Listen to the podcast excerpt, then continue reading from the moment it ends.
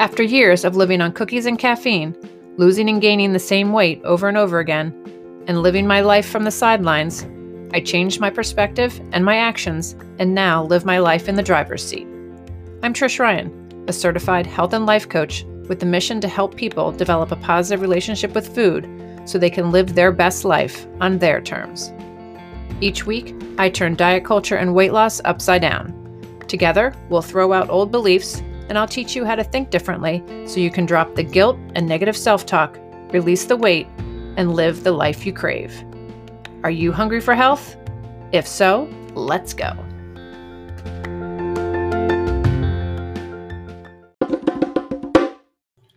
Hey, everybody, welcome back. Today, I'm just telling it like it is again. We're going to talk about diet rules, and it's a topic we're all familiar with. And I also get lots of questions about it when I work with clients a lot of questions. Can I eat this? Should I eat that? Will cereal make me gain weight? I get it. We're all programmed this way because for years, maybe even decades, every time we tried a new diet, there were new rules to be followed. Four ounces of this, six ounces of that, eat from column A, nothing from column B, sometimes only before nine o'clock, sometimes only after eight o'clock. You get the gist. So it's natural that your brain reacts this way when focusing on your health. And you definitely just want a list of cans and can'ts, do's and don'ts. We literally want to turn off our logic brain and only follow what's in the rule book. And that's where it all goes terribly wrong turning off our logic brain. So here's my rant specific to the only things I feel you need to keep in mind, and I want you to manage your mind around. Number one, it's not about the food you're eating. Throw away all diet rules. What you want to focus on is understanding why you are choosing to eat, why there is a fear around food, and why do you question your ability. Answers to these questions are not written anywhere in a diet book. Believe me, I've looked. These are questions where the answers are unique to each and every person. Thought number two that I would love you to get in your head there are no good foods and no bad foods. Stick with the cereal example. A client would say, Oh no, Trish, I can't eat cereal. This is what made me put on 15 pounds last year. And my response is, If you want to eat a bowl of Froot Loops, go for it. Because if you eat when you're hungry and stop when you've had enough, you will not gain weight eating cereal. What was happening in the past is that you were eating an entire box of cereal at the end of the night to cope. But your thought, your belief, is that the cereal is the culprit, and therefore you can never eat cereal again because cereal is bad. Notice when you are hyper focused on what you should and should not eat. When you get all granular and ask Google and take a poll at your book group whether you should eat something or not, or that's when we know that we're all consumed and we lose perspective on the main goal. We need to make things less complicated. Keep it simple. Stop looking for rules and create the easiest ones possible for you. My suggestion ask yourself these questions Did I eat when I was hungry? Did I stop when I've had enough? Or did I stop when I felt better about my problems or when I was justified that I got my money's worth? We should not be eating for anything other than hunger. And I said that last week on the podcast, and I'm sure you're going to hear it from me again. Food only solves one problem hunger. So we need to stop eating to make ourselves feel good. So, someone may ask, but what about my metabolism? We try to apply all the science rules about metabolism, glucose, insulin, ghrelin, and believe me, I can tell you all about these things in detail. I've studied them for years but we don't need to overcomplicate things right now. I want to make things simple for you. And here's a news flash as simple as it can be. What messes up your metabolism is eating when you are not hungry and your body says, What is this for? I don't need this food for energy. I guess I'll store it as fat. Yep, that's what your body says. Every time you overeat, your body says, I'm going to store this as fat. And that's why it's so important to listen to our body and figure out our hunger and fullness. Because so often we are so out of touch with our bodies and our hunger and fullness because we've been ignoring it simply to follow the rules that are written in the rule book. I think if we do these things, you'll lose weight. So, point number three make it simple. Use your common sense. Not hacks, not apps, not diet books. Don't ask a friend. Eat when you're hungry. Stop when you've had enough. And celebrate yourself and your efforts every day. Not easy because we are used to ignoring our body cues and beating ourselves up because we weren't perfect. We are so used to eating emotionally because it's free, because we don't want to be left out, because we're bored.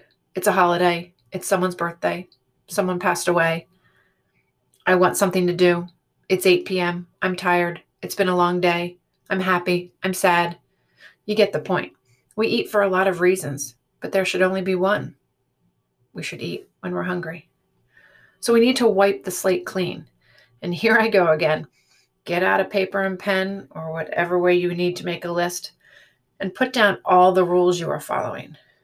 And it may take you a couple days to compile that list because more and more will come up in your head as, as you go by. But that list that says this many calories, this many points, this many macros, all of those things don't dial into your hunger and you're just working to fill a quota. And that's a terrible way to fuel your body when you're working to create a positive relationship with yourself and with food. Most people, and I believe the statistic is 98% of people, regain the weight that they lost. And those people are following the rules that have nothing to do with common sense and listening to their bodies. Example someone who believes, incorrectly in my opinion, that 1200 calories a day is the number that they need to hit. And so throughout the day, they eat 300 calories so that they can eat 900 calories of ice cream at the end of the day.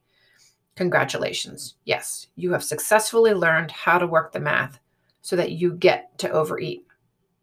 Because remember, our little talk about metabolism and what our body does when we consume more than our body needs for energy. Yep, stores it as fat because your body isn't counting the calories. You may say to yourself, I ate 1200 calories a day. Your body is saying, I have 900 calories and I can't use it all right now. So I'm going to store it as fat. So you need to understand and solve for why you are eating to solve your problems. It's not about calories. You will solve so many problems with weight if you wait to eat when you're hungry. The problem comes in is when you eat to get away from your problems and eating a ton of it to make yourself feel better. In the beginning, always, I say this over and over again make it easy and start slow. This is not a plan to lose 10 pounds in 10 days. We want to figure out how to do it in a way so that you can be all in. You can be committed and not feel deprived. So, yes, to start out, maybe if you like pizza, eat pizza. But commit to yourself that you eat when you're hungry and stop when you've had enough. Not full. And you need to go lay on the couch. So, this may look like two pieces instead of the usual three or more. Or maybe you were eating two pieces and then walking into the kitchen and taking quote unquote just a bite here and there over the next three hours. Commit to start to eat and stop when you've had enough. With these simple rules, you start gaining momentum and you get excited and you gain confidence in yourself because you're able to follow through with what you said you would do. In the past, you follow all these rules that someone else made up and you were forcing yourself to follow and you felt miserable doing it and it didn't fit into your lifestyle. And every day you were just hoping and praying that you could hang on until bedtime. And then you wake up the next day and say, Oh, dear Lord, I got to do this again. That's a hard life to live. Friends, you get to take 100% responsibility for your life and the way it turns out. So create something that you can do. Create something that you look forward to doing. Then, as you show up for yourself and doing what you said you would do, and you gain that momentum, you may say to yourself, What else can I do? And maybe start including other foods into your diet, making different food swaps and different choices. You may try adding more veggies to your day. And then you think, why do I always hate why do I hate salad? Oh, right, because for years I would only eat carrots and celery and dry lettuce. But let's add a small salad to my pizza dinner and see how that goes. And this, my friend, becomes a lifestyle that is completely doable.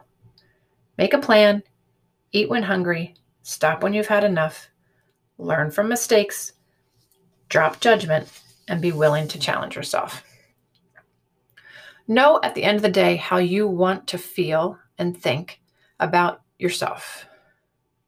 I know personally, I want to respect and love myself at the end of the day. And that doesn't come from how many calories I ate that day or the number on the scale.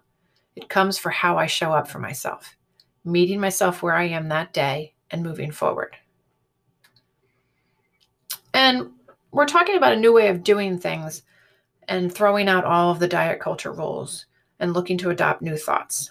And again, don't overcomplicate things because so often we think diet and the other part of the equation that we feel has to be included is that I also have to bust my bum with exercise as well. And my answer to you is maybe not just yet. If you already move your body in a way that you love, great, continue doing that. But if you have another whole list of negative thoughts and beliefs about exercise, maybe you're thinking that it's punishment, thinking that I should do this, worrying about how you look to others, etc., then don't add it in. You already have enough on your plate with understanding why you eat to soothe yourself. Focus on that.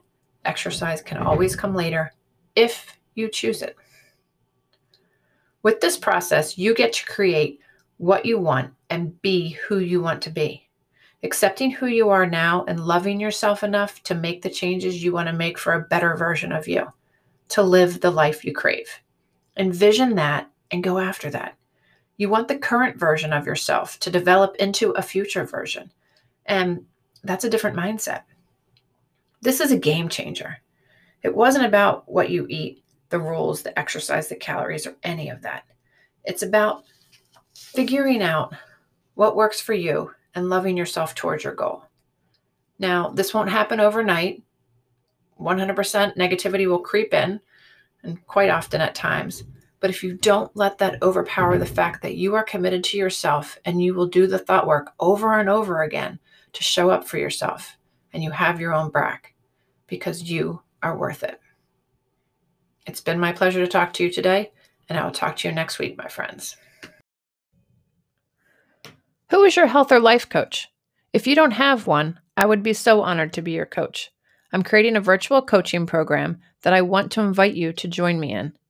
We will address challenges, we'll work on goals, and we will get results in so many different ways. I'll have programs, workshops, and courses that I've created just for you. When you're ready to really take what you're learning on this podcast and uplevel it, then send me an email at trish at corehealthcoach.com, subject line, I'm all in, and be a founding member of the program when it launches.